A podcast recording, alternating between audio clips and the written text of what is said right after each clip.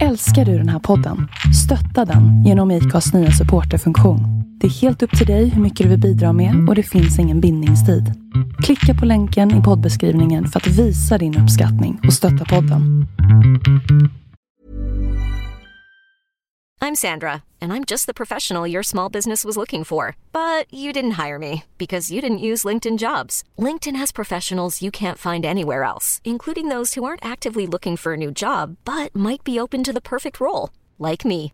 In a given month, over 70% of LinkedIn users don't visit other leading job sites. So if you're not looking on LinkedIn, you'll miss out on great candidates like Sandra. Start hiring professionals like a professional. Post your free job on linkedin.com/achieve slash achieve today. Ever catch yourself eating the same flavorless dinner three days in a row? Dreaming of something better? Well, HelloFresh is your guilt-free dream come true, baby. It's me, Kiki Palmer. Let's wake up those taste buds with hot, juicy pecan-crusted chicken or garlic butter shrimp scampi. Mm. Hello Fresh. Stop dreaming of all the delicious possibilities and dig in at HelloFresh.com. Let's get this dinner party started.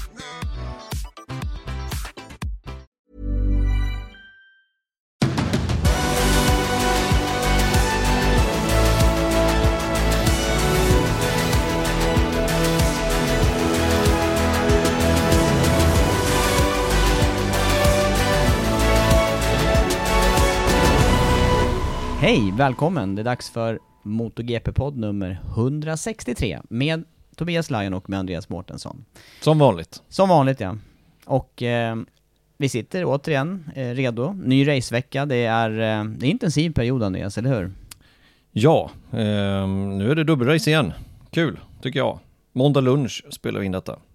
Det enda som känns lite mindre skoj, det är ju faktiskt arbetstiderna kommande helger här. Framförallt den, den helgen som är näst på tur. Ja, men jag har blivit lovad av samtliga lyssnare att de är med oss här nu. FP1, FP2, FP3, FP4 och kvalet och warm-upen och racet. Sant. Det enda som skiljer då från att sitta i soffan och, och lura, det är ju just att lite, vi får ju vara lite skärpta i huvudet, annars är det ju annars är det lätt att röra till det. Mm. Det har ju hänt.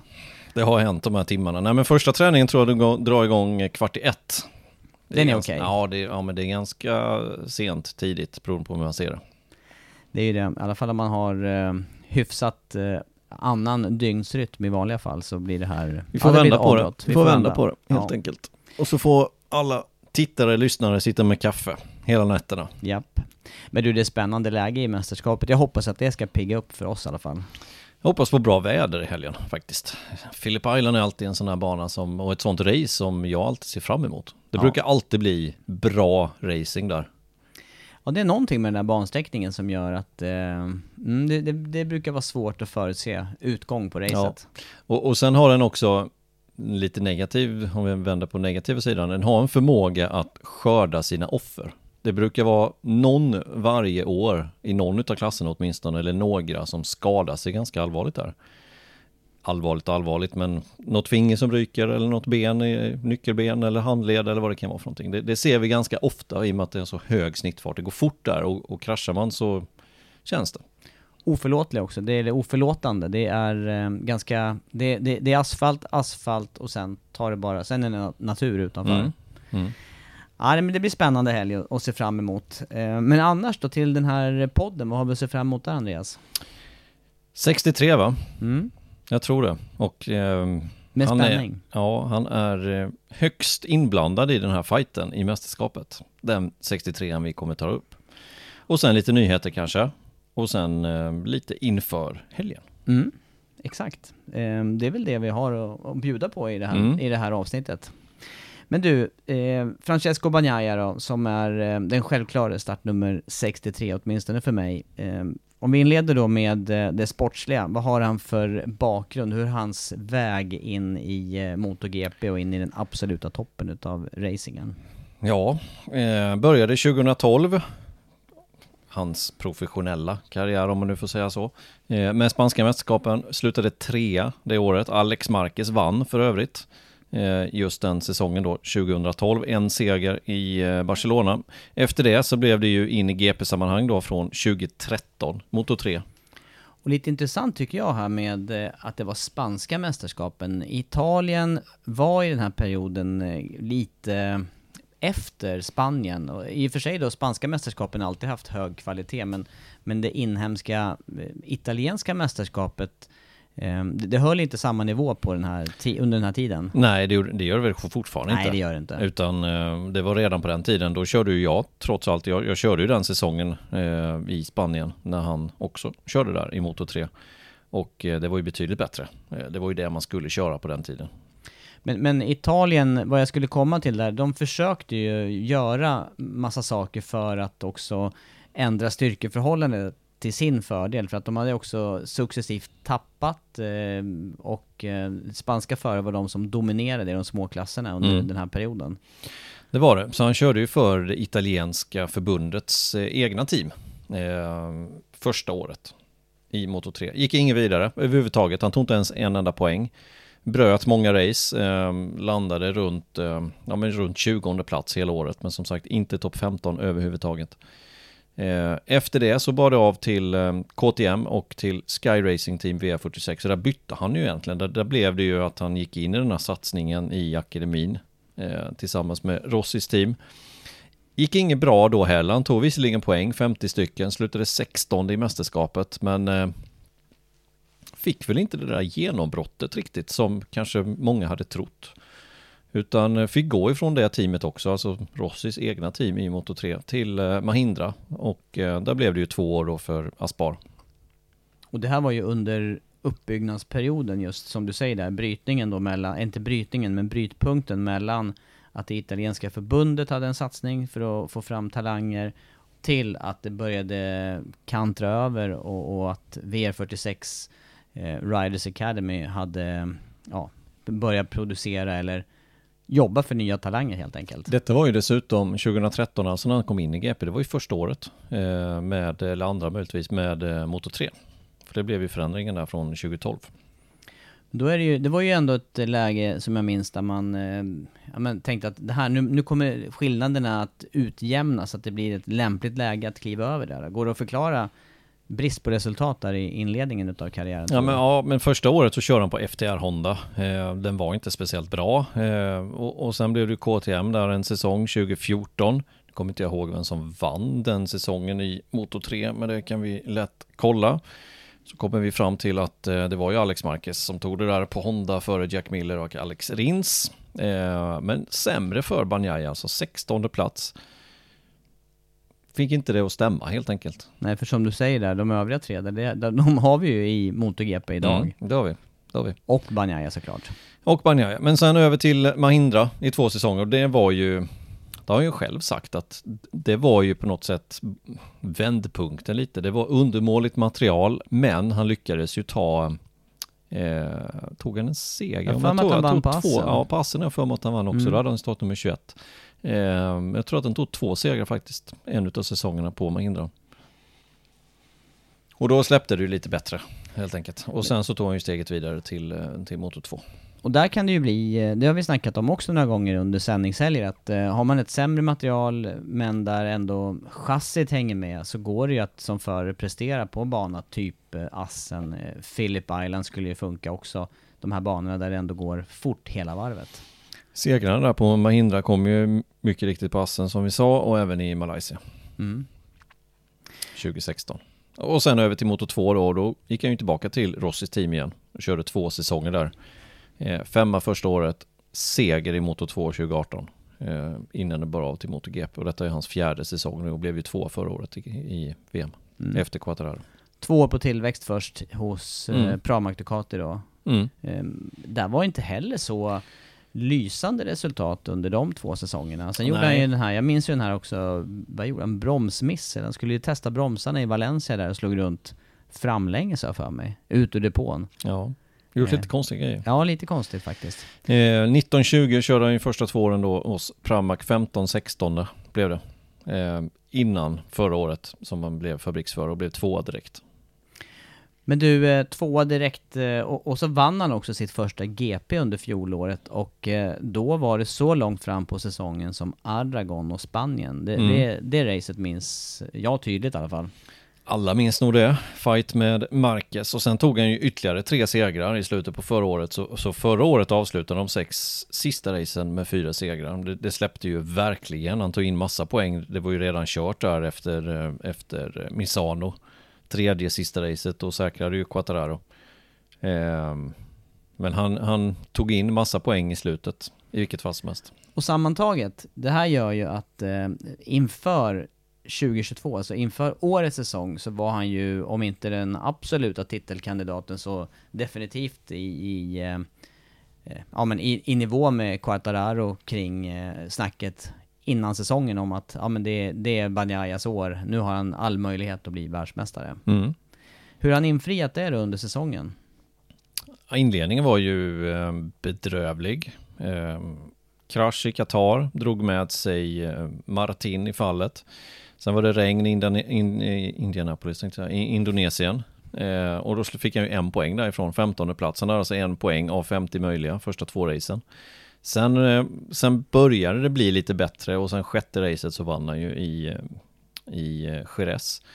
Men ducken var ju inte, den nya ducken, årets ducke var inte tillräckligt bra inledningsvis och det såg vi ju eh, genom hela fältet egentligen. De hade stora problem men när det väl när det väl släppte och de hittade någonting, framförallt efter Barcelona-testet, där hittade ju i vilket fall Miller grejer, då har det ju blivit bättre och bättre. Och sen tog han ju fyra raka segrar, höll ju på att bli fem raka segrar här i Aragon. Och efter sin seger i Misano, hans 20 senaste race, då var det 10 segrar av det. Det är bra, det är mm. 50% i rating. Sen tre senaste racen då så har han inte vunnit och, och 10 segrar alltså på 23 start, de senaste 23 racen. Det, det är bra statistik. Där kan, man, där kan man snacka om den här ketchup-effekten som, ja. som ibland uppstår hos förare som, som vinner sitt första race på allvar. Mm. Eh, men eh, det här, det han har blandat med sen och eh, jag minns att vi frågade honom på plats här eh, efter sommaren eh, kring hans eh, stabilitet eller jämnhet, hur han skulle kunna förbättra sin jämnhet. För, för det som har hänt här, förutom alla segrar, det är att han blandar med nollor. Han kraschar mm. ju som du säger. Mycket. Eh, det, det där funkar ju inte fullt ut, i alla fall inte om man har en motståndare kaliber Marquez när han var på sin höjdpunkt där för ett par säsonger sedan.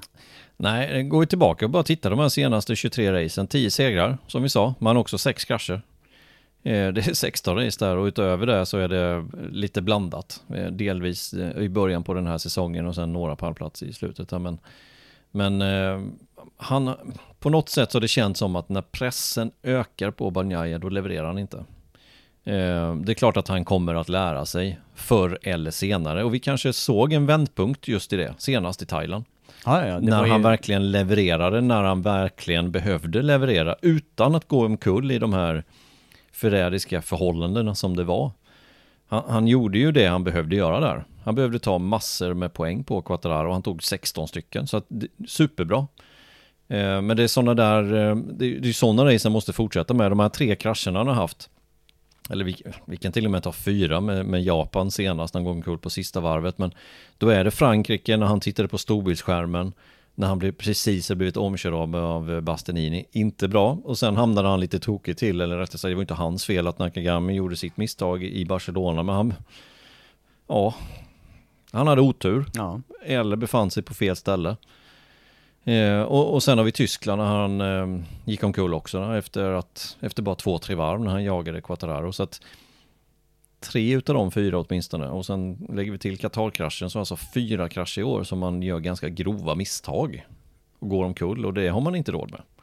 Eh, men det är klart att han kommer att lära sig. Men, men trots misstagen, eh, och just att varva med segrar, för det vet vi också, poängsystemet, det är ju det är uppbyggt så att man har 25 poäng för seger, 20 för den andra och 16 för den tredje. Det är där det är de stora, den stora utdelningen poängmässigt, eh, om du hamnar på pallen. Och, och trots alltså alla missar så har han ju nu eh, eh, knutit ihop eller tagit sig bara två poäng bakom Quartararo. Eh, samtidigt ökar ju pressen här nu, i det här läget. Mm. Men, men eh, du vet ju vad vi brukar säga. Det är lättare att... Lära sig sluta krascha än att lära sig åka fort. fort. Ja. Mm. Nej, sant. Eh, kanske har han, eh, kanske har han lärt sig nu då? Ja, Sätter kanske. Du, håller du honom högre nu då för de här, inför de här tre si, sista racehelgerna? Ja, det, det där går ju upp och ner. Det är ju som en berg och dalbana det här. Vem är det fördel till? Eh, jag, jag hade sagt inför ett torrace i Thailand, fördel Banjaya. Sen började det regna, nej nu är det fördel Quattararo. Och hur slutar det? Ja, det är Quattararo utanför poängen och Banjaya 3. Så att man vet inte. Nu kommer vi till Philip Island. Philip Island som, eh, som historiskt sett inte har passat Ducati överhuvudtaget. Jag kommer ihåg någon säsong när, när David Sioso slog som titeln, om det var 2017 eller något liknande, när, när David blev 13. Ja, ja, slutade ingenstans. Ingenstans. Säger, och Ducatin har ju blivit betydligt bättre sedan dess, givetvis. Och kom på pallen förra året med, eh, eller förra året, 2019, med eh, Miller på Pramac. Banaya blir fyra, bara några tusendelar efter. Verkar det fungera lite bättre, de var dock 11, 12, 13 sekunder efter Marcus, något sånt där, i mål. Så att eh, vi får väl se hur den kommer fungera runt den här banan. Nej, men för sportsligt så är det ju inga svårigheter eh, att lyfta och höja Banjaya till skyarna här men, men sen har det ju stormat eh, i övrigt här under året också. Det var ju så sent som Misano där det, där det stormade kring hans hjälmdesign. Och sen hade vi också sommaruppehållet och den här allvarliga olyckan och eh, körningen med eh, alkohol i blodet som, eh, ja, jag, jag, tycker inte det där är helt utagerat runt, eh, runt Banjaya nu. De tycker nog det. Ja, de tycker det. ja, det tycker de. Båda sakerna. Det, det sa vi ju nästan när detta hände, att det kommer inte bli någonting av det här. Och, nej, det känns och, som och att det är en icke-fråga för, ja, för dem. Exakt så. Mm.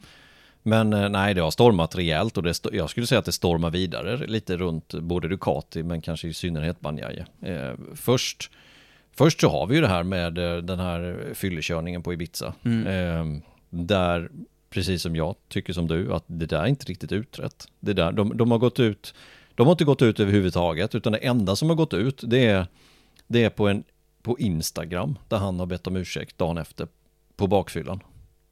Och inget mer? Och inget mer. Det är det som har varit. Och sen så fick han några frågor efter sommaruppehållet som, eh, som han bara viftade bort. Han bara, vad, vad, ska jag förklara för någonting? Jag har redan skrivit någonting. Och det, visst, man kan ju tycka så. Men man ska också komma ihåg att han är alltså fabriksförare för Ducati och slåss om MotoGP-världsmästartiteln. Och har massor av fans runt om i världen, av, i skiftande ålder såklart. Mm. Nej, jag tycker också det där. Det, det där, är inte det skött bra. Nej, det måste man kunna hantera bättre. Och jag, jag blev väldigt förvånad över reaktionen just eh, helgen efter där. Den helgen som, eh, som var efter incidenten, det var ju Silverstone. Och det var ju tre, fyra veckor senare. Ja, och där borde man ju i det läget ha tänkt ut någon strategi eller presenterat eller sagt någonting på ett annat sätt än det som gjordes. Så då tänker jag just på den här presskonferensen innan racehelgen. Ja, där får en fråga från Simon Pattison. Och där Miller går in och försvarar honom. Ja. Han tycker han har förklarat sig. Jag tycker det är ytterst svagt. Och, och, i det läget så, och det håller jag fast vid, där, där, tycker jag att det spiller över på Miller också. Där, vad ska han ens lägga sig i den där frågan Nej. i det läget? Nej, men det håller med. Jag håller det, med. det var märkligt faktiskt. Där borde deras PR-avdelning redan ha tänkt ut någonting i förväg.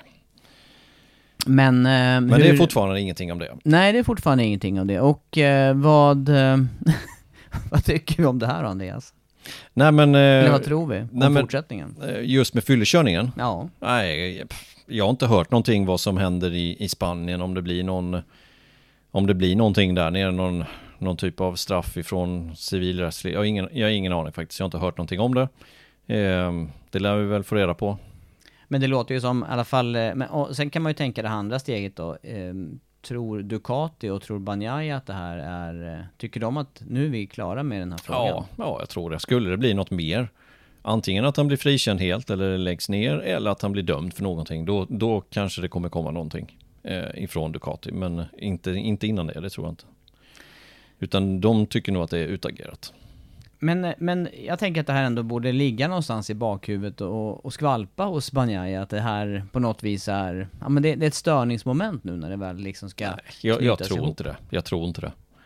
Jag tror att han har lagt det bakom sig, helt och hållet. Och, och sen har han ju folk runt omkring sig som hjälper till att lägga det bakom sig. men, men hur sköter de det här egentligen? För att då, jag, då, kommer, då, då tänker jag på den här nästa nästa incident här kring, eh, kring eh, Misano och hjälmdesignen, som jag inte hajar till på. Jag känner inte igen vad, det, vad den här, eh, vad bakgrunden till hans hjälmdesign var. Men, men det landade ju i att han eh, hade, det var en hyllning till Dennis Rodman, NBA-spelaren, alltså basketspelaren som har ganska tvivelaktig bakgrund också när det gäller händelser utanför basketplanen ska vi säga. Mm. Jag är lite Eh. domar här och var. Eller hur? I blandad, eh, bland, blandad karaktär. Ingen, Allvarliga ingenting karaktär. som man skulle vilja förknippas med själv. Nej, Gällande, nej, gällande livet i stort. Och då, då blir ju nästa fundering där, hur, hur tänker Banjaya och hur tänker hans eh, PR-management när de släpper fram en sån här hjälmdesign? Det har vi också varit inne på i en tidigare podd, eller om det var i när vi snackade om de Mm. grejerna.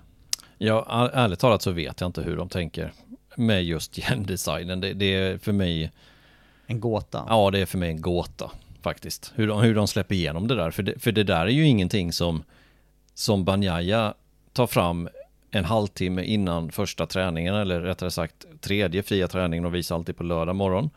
Det är ju ingenting som han bara tar fram sådär ur en påse och bara nu ska jag köra med den här. Vad tycker ni om den här PR-avdelningen?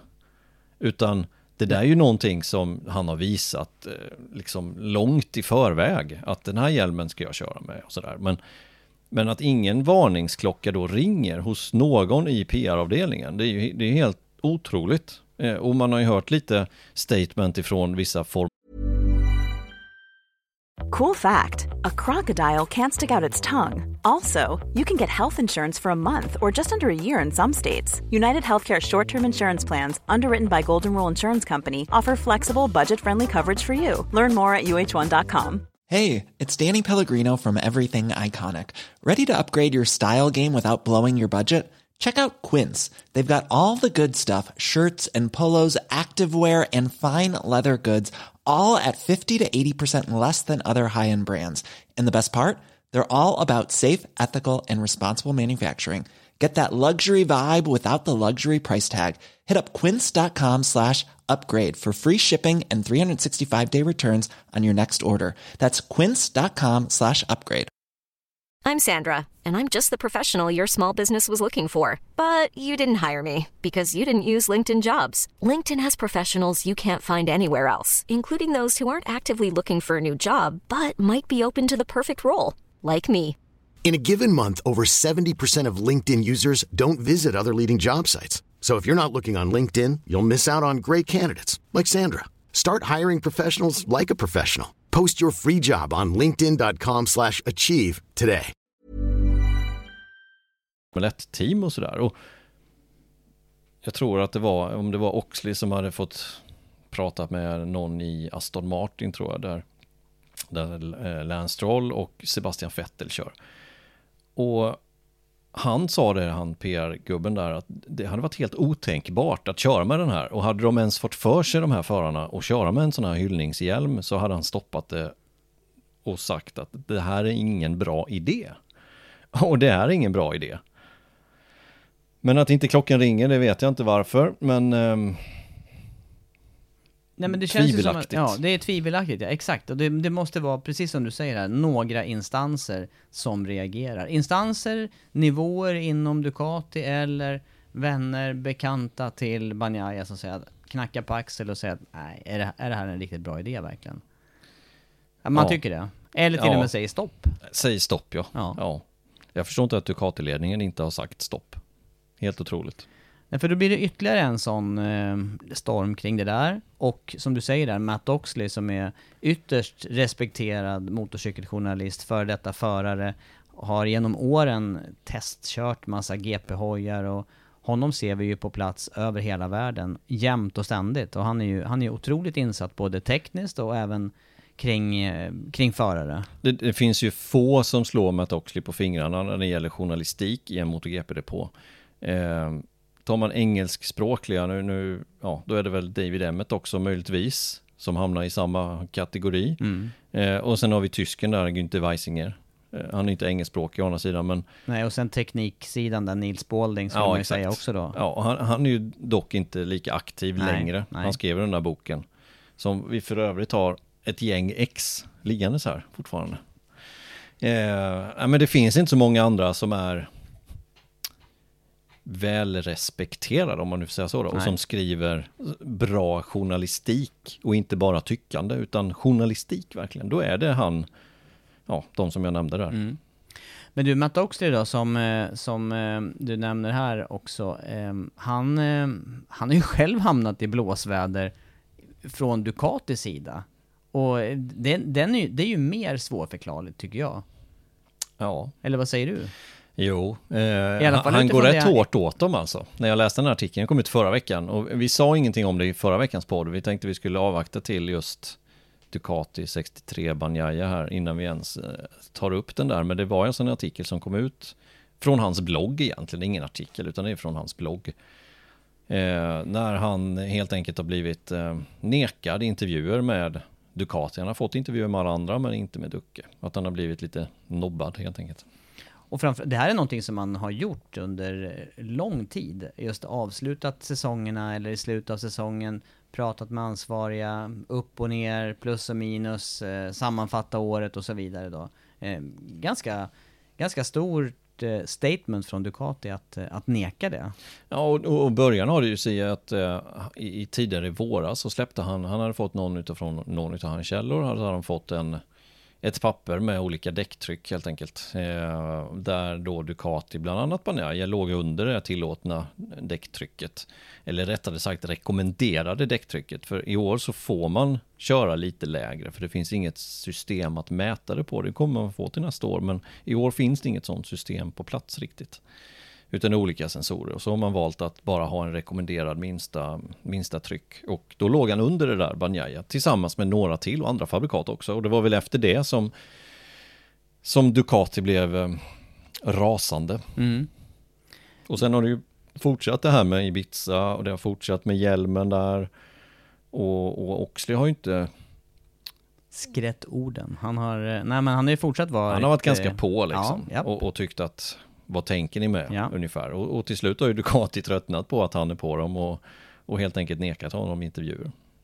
För det är ju ett problem annars det här just med, det är en ganska liten eh, grupp människor som samlat åker runt världen och, och som är på plats och inne i själva hjärtat. Alla känner ju varandra. Ja. Och, och vi känner ju de här PR-killarna också hos Ducati och, och vi, jag har ingenting emot någon utav dem. Jag tycker de är supertrevliga och de, det har aldrig varit några problem. Vi har ju fått Banjaya två gånger här nu senaste tiden, det har inte varit några som helst problem. Och det är en väldigt liten, liten värld när man är på plats. I depån är det väldigt, väldigt liten. Att göra då en sån grej, det får ju ganska stor inverkan. Ja, ja, ja. Och han gör ju bara sitt jobb Han gör ju ett viktigt jobb där Ja, han gör ett superviktigt jobb för, för det finns ju som sagt väldigt få som ens kan och vågar ha bra journalistik i sina artiklar. Nej, nej, men det behövs ju en, en person eh, i eh, Oxleys kaliber där som Ja. både kan och vågar ifrågasätta och, och ställa de här obekväma frågorna också. För att annars är det lite, ja, man kliar varandra på ryggen lite grann. Och, och det tyckte jag framförallt märktes efter Malaysia 15, Rossi Marquez. Där, där tycker jag det var dålig journalistik ifrån journalisterna i depån. Där- Där, märkte man att de vill inte störa sig med framförallt Rossi men inte heller med Marquez-teamet utan de, de tippade lite på tå tycker jag när man läste vad de skrev efter den där incidenten. Det, det var inte det här, det var inte de tuffa frågorna som man hade hoppats på som jag hade hoppats på. Utan det var mer, ah, jag får nog, de, de här frågorna får vi, då får vi hoppa. Annars så får jag ingen lunch här hos Ducati eller Honda och Yamaha var det ju i det fallet då. Men du, tillbaka till just det här med, med Ducati och eh, Banjaya nu då. Vad, vad, de här, sammantaget de här sakerna som vi nämner här nu med Ibiza, med eh, hjälmdesign, eh, Eh, däcktryck kopplat till den här kritiska artikeln. Vad är, det, vad är det för status och läge hos Ducati och Banjaya inför säsongsavslutningen här nu egentligen? Ja, jag, jag tror inte att detta påverkar eh, Banjaya överhuvudtaget faktiskt. Jag tror han har, eh, han har lagt det här bakom sig och, och han tycker uppenbarligen inte att det är en stor grej. Eh, som många andra tycker. Utan han tycker att eh, alla som tycker att det är en stor grej är lite för PK. Kan man ju tycka. Och, och jag tror att han tycker så. Eh, och eh, kör vidare på, på sitt race helt enkelt. Frå, frågan är vad, vad det kommer få för efterverkningar i, i, i det längre perspektivet för Ducati skulle jag säga. Framförallt Ducati. Ja, men där är ju också ett lite klurigt läge där, där Ducati nu har åtta cyklar, fyra team i mästerskapet. De har ju en maktfaktor som Mm. heter duga när det gäller när det gäller MotoGP just. Hur kritisk... Det, och det eh, pratade vi om för någon podd sedan när vi Mm. pratade tekniska förändringar och sådana här saker. Om Ducati säger nej, då ska det mycket till att Dorna säger ja.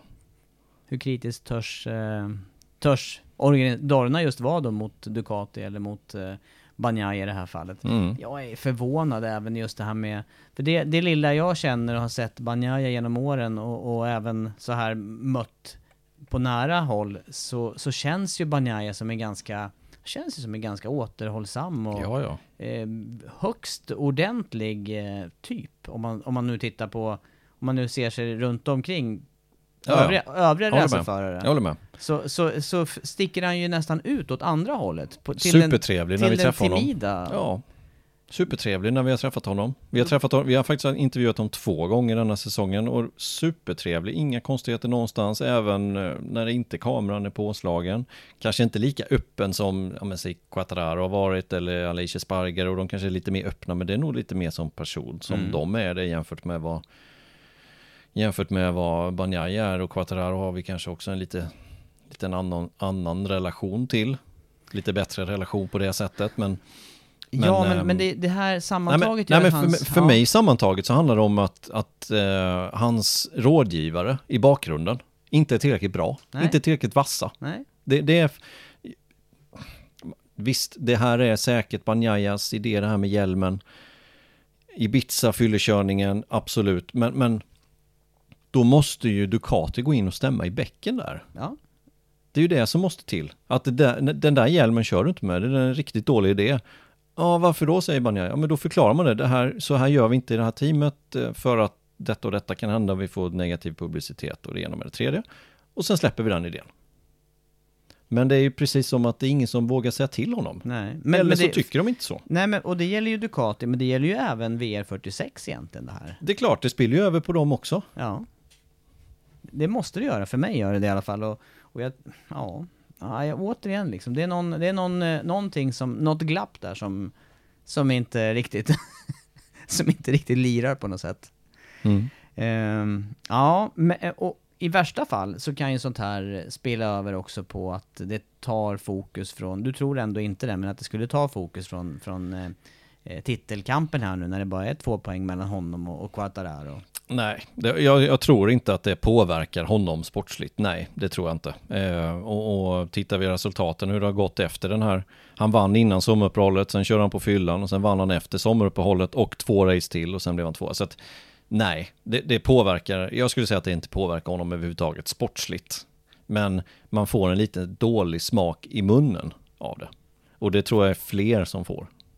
Och i värsta fall så påverkar det ju, som du säger, skulle han gå och bli världsmästare här nu, då ökar ju ansvaret än Ja, mer. ja, det kommer att, påverka hans rykte, jag skulle säga för evigt. Ja, exakt. Hans rykte. Hur han har hanterat det här. Ja. Ja. Och, då, och då är ju i, liksom, i förlängningen så skulle ju även Dorna eh, vara mån om att det här blir bra hanterat. För att liksom öka, eller bibehålla populariteten som sport och liksom, ja, sånt där drar ju ner, i alla fall i mina ögon drar ju det ner, eh, om, om, jag var, om jag var förälder till barn, för det är ju det också vi har varit inne på i de här, eh, i de här poddarna när vi har snackat, man sitter på en presskonferens, det sitter de här ungdomsserierna och ställer frågor i samma, Mm.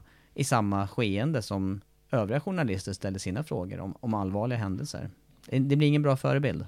Nej, inte alls. Nej. Det visar ju på något sätt att kör du på fyllan så räcker det med ett litet Instagram-inlägg och sen är du förlåten och sen kan du köra i fabriks Ducati. Ja, faktiskt. Ja, det där, det där eh, drar ner, tycker jag, Mm. totalbetyget. Men sportsligt och eh, förarmässigt, eh, Finns det absolut ingenting att klaga på och eh, det ska bli spännande att se om man eh, håller för håller för trycket, om man pallar med det här nu. Tre race kvar, två poäng, tagit in 89 poäng är det va? sen assen, eller Mm. innan assen. Mm. Mm. Du, ehm, då är det egentligen det som vi har att se fram emot med helgen här nu då, Phillip Mm. Island. Och eh, då är det två poäng som du säger till Quartararo. Sen är det samtidigt då ytterligare tre förare inom 40 poäng. Så att Mm. Aleix Espargaro, Enea Bastianini och Jack Miller, de har ju alla chans också faktiskt att nå hela vägen i år. 40 poäng är svårt, men inte omöjligt. Det är 75 poäng som Ja. återstår att köra om. Det är det. Och det är ganska risig form de senaste tre racen på både Quattararo och på Banjaya. Banjaya har en andra plats och en tredje plats. Eh, Det är alltså 36 poäng. Mm. Och Quattararo då har en åttonde plats därifrån Japan på två race. Ja, och Aragon. Ja, Ja, slutade där? blev han ens i Nej, det var ju kraschen där ju. Ja, exakt. Så han har krasch där och eh, utanför poängen där. Han har åtta poäng alltså de Mm. senaste tre racen. Ja. Ehm, ja, det, det är högst öppet. Och Det är även- väldigt, väldigt öppet. Och det ska bli väldigt spännande att se. Eh, Yamahan gick bra senast på Phillip Island. Eh, det var Marquez som vann som sagt. Vinales försökte utmana Marquez, men kraschade på sista varvet. Nerför eh, Lucky Heights. Eh, och sen blev det Ducati 3 och 4. Det var de två Ducaterna som var närmast, eh, närmast helt enkelt. Mm. Bäst placerade. Eh, Miller var trea, Banjaya var fyra. Båda körde Pramac. 55 000 delar skiljer de två emellan. Eh, ja, det ska bli spännande att se. Det ska bli spännande om Ducati har fått ordning på sin cykel på Phillip Island. För det, för det är återigen ett sånt där race vi inte har varit på på tre år. Nej, Nej och, och det är en bana som man om, man, om man backar, där flera fabrikat faktiskt har lyckats också. Det går Mm. ju att komma undan med... Den, den utjämnar olikheter ganska bra, den. just bansträckningen. Det gör den. Och sen är det oftast osäkert väder. Oftast. Eh, nu har jag inte sett någon väderprognos till helgen utan nu får vi avvakta några dagar till innan vi får en till, tillförlitlig sådan och det kan ju ändra sig hundra gånger just där, väderutsatt område. Men eh, det kan mycket väl vara 8-10 grader och snålblåst och dugg i luften. Det är inte omöjligt, det har vi sett förr. Och då kan det bli drama. Som du säger, små misstag kan bli eh, stora konsekvenser av. Det Ja. räcker ju med, eh, det räcker med eh, att vara lite utanför banan så är det svårt att hålla sig på hjulen där. Mm. Eh, vädermässigt, banmässigt, eh, men förarkvaliteter här då, de här fem som ändå eh, finns kvar i, i matchen om en titel. Hur, eh, hur rangordnar du dem då förarmässigt? Det, det, går inte, det går inte att rangordna dem, skulle jag säga. Utan vi får avvakta hur, eh, hur träningarna ser ut innan vi ens tror någonting. Hur, hur kommer Ducatin fungera? Ducatin kommer fungera bättre än vad vi har sett den många gånger förr. Och eh, vi kan mycket väl få se en Ducati-seger. För det, det raksträckan är ju bra att ha mycket effekt på, givetvis. Mm. Hög utgångshastighet är det. Eh, Men Yamaha gick bra där förra året som sagt. Marquez har varit het på den här banan genom alla tider. Men eh, det, det går inte att tippa. Det går inte att tippa. Men jag ska, jag ska göra ett försök nu med hjärtat. Mm, jag sitter bara tyst och väntar här, för jag själv törs inte säga någonting här. Jag ska tippa med hjärtat. Ja. Endast. Eh, och då tippar jag eh, Då tippar jag Jack Miller överst. Hemmaseger Mm. för Miller som är nygift.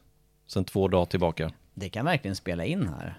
Hans två senaste race. Alltså han är ju en upp, eh, han är en uppgångs... Ja det är han. eh, det är han. Och han, han har egentligen inget att förlora och ska också lämna, så att nej. Och han, eh, nej precis, han ska lämna. Och han är bara 40 poäng efter. Du vet, tänk om man skulle kunna ta en seger här på söndag på hemmaplan. Och sen har vi två race kvar. Malaysia som det mycket väl kan vara skyfall. Mm. Han är vass i regn. Och sen Valencia där det gick bra förra året. Så att Ja men då är det plötsligt så att det skulle kunna vara tre, fyra förare Ja, inför sista exakt racet. så är det. Och det är det jag vill se. Jag vill se att det är öppet till Valencia med en, helst tre, fyra förare. Mm. Ja, ja, ja. Då är det Men, någon eh, sån här, då får man nästan backa tillbaka till Moto 3, det här Moto 3-avgörandet som vi var inne på här. Visst var det det året? Var det Alex Marquez som vann? Eller var det året innan när vi hade 125 där? Det var, jag minns inte vilket år det var, men då var det ju Vinales, Mm. f- Rins, Just de det, här just som det, just det. klassiska året. Eh, ja, men jag tippar med hjärtat och då tippar jag Miller överst. Och jag tror faktiskt att han har en rejäl, rejäl bra chans, alltså Miller.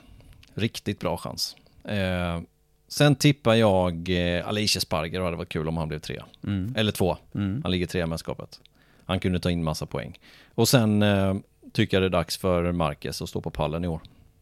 Tänk om det blir så, då har vi ju, då, då kommer det tajta till just. Exakt, och det är det som Mm. är min tanke med det hela. Mm. Och sen att det går lite sämre då för Banjaya och Quattararo. Mm. Ja det vore väl en, För, en för det, väldigt det är också sådär, spännande race här. just, just dramamässigt så skulle man vilja ha med Bastianini också där uppe. Frågan är dock om han har lärt sig någonting nu och fått lite bastning härifrån från eh, Aragon. Om han vågar sätta hårt mot hårt mot Banjaya igen.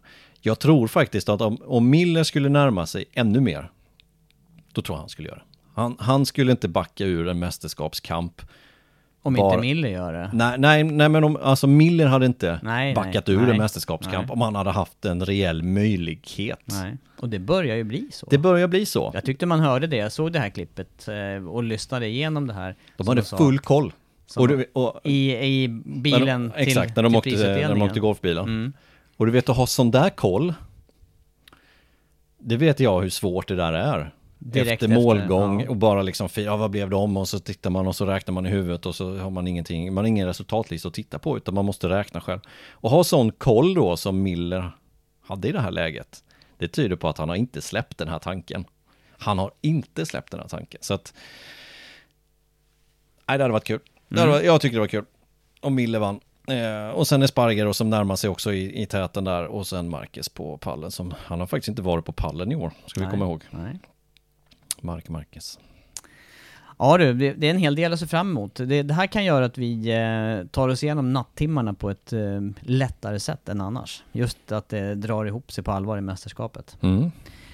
Vädermässigt som sagt var osäkert, eh, osäkra prognoser så här långt innan men, eh, men definitivt eh, finns det ju chansrisk att det kommer att variera under helgen. Eh, någonting om sändningstiderna då innan vi avrundar den här podden Andreas? Har du koll på dem? Eh, ja, hjälpligt. Men, Hjälpligt. eh, Jag tror att det börjar är runt... Eh, det. Eh, 00.45 börjar det. Mm. det. Det vet jag. Det har jag koll på. FP2. FP2 tror jag är runt femtiden på morgonen. Det är så pass. Ja, fredag. Då har vi Ja. alltså... Jag kan dra de här. Ja. Vi har alltså första träningen, MotoGP, som startar 00.45. Eh, då det börjar uppsnack, sen börjar träningen 00.55. Eh, 45 minuter, precis som vanligt. Andra friträningen drar igång 05.00. Uppsnacket, rättare sagt, och träningen drar igång 05.10. Så klockan ett och klockan fem är det som gäller på fredag. Och liknande på lördag. Kvalet kommer dra igång klockan fem. Mm. Och eh, racetid på söndag är också fem. Så fem är bra och, och lära Ja. sig gå upp till klockan fem i alla fall. Det är, det är minimum den här helgen. Det är minimum. Ja, racen börjar alltså 01.45 på söndag och håller på till 06.10. Skönt. Ja, det är Intensiv. Härlig Inte, race-intensiv. Nej, jag får nog gå och lägga mig en stund här känner jag. Ja. Bra! Tack för att ni var med och eh, så är ni såklart eh, med hela helgen här från Australien.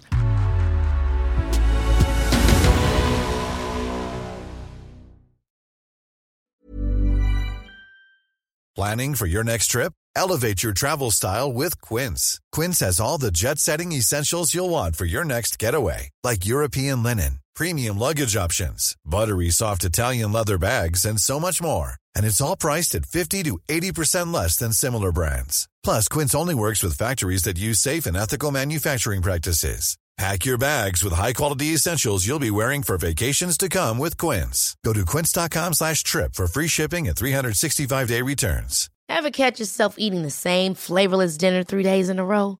Dreaming of something better? Well, HelloFresh is your guilt-free dream come true, baby. It's me, Kiki Palmer. Let's wake up those taste buds with hot, juicy pecan-crusted chicken or garlic butter shrimp scampi. Mm. Hello Fresh. Stop dreaming of all the delicious possibilities and dig in at HelloFresh.com. Let's get this dinner party started.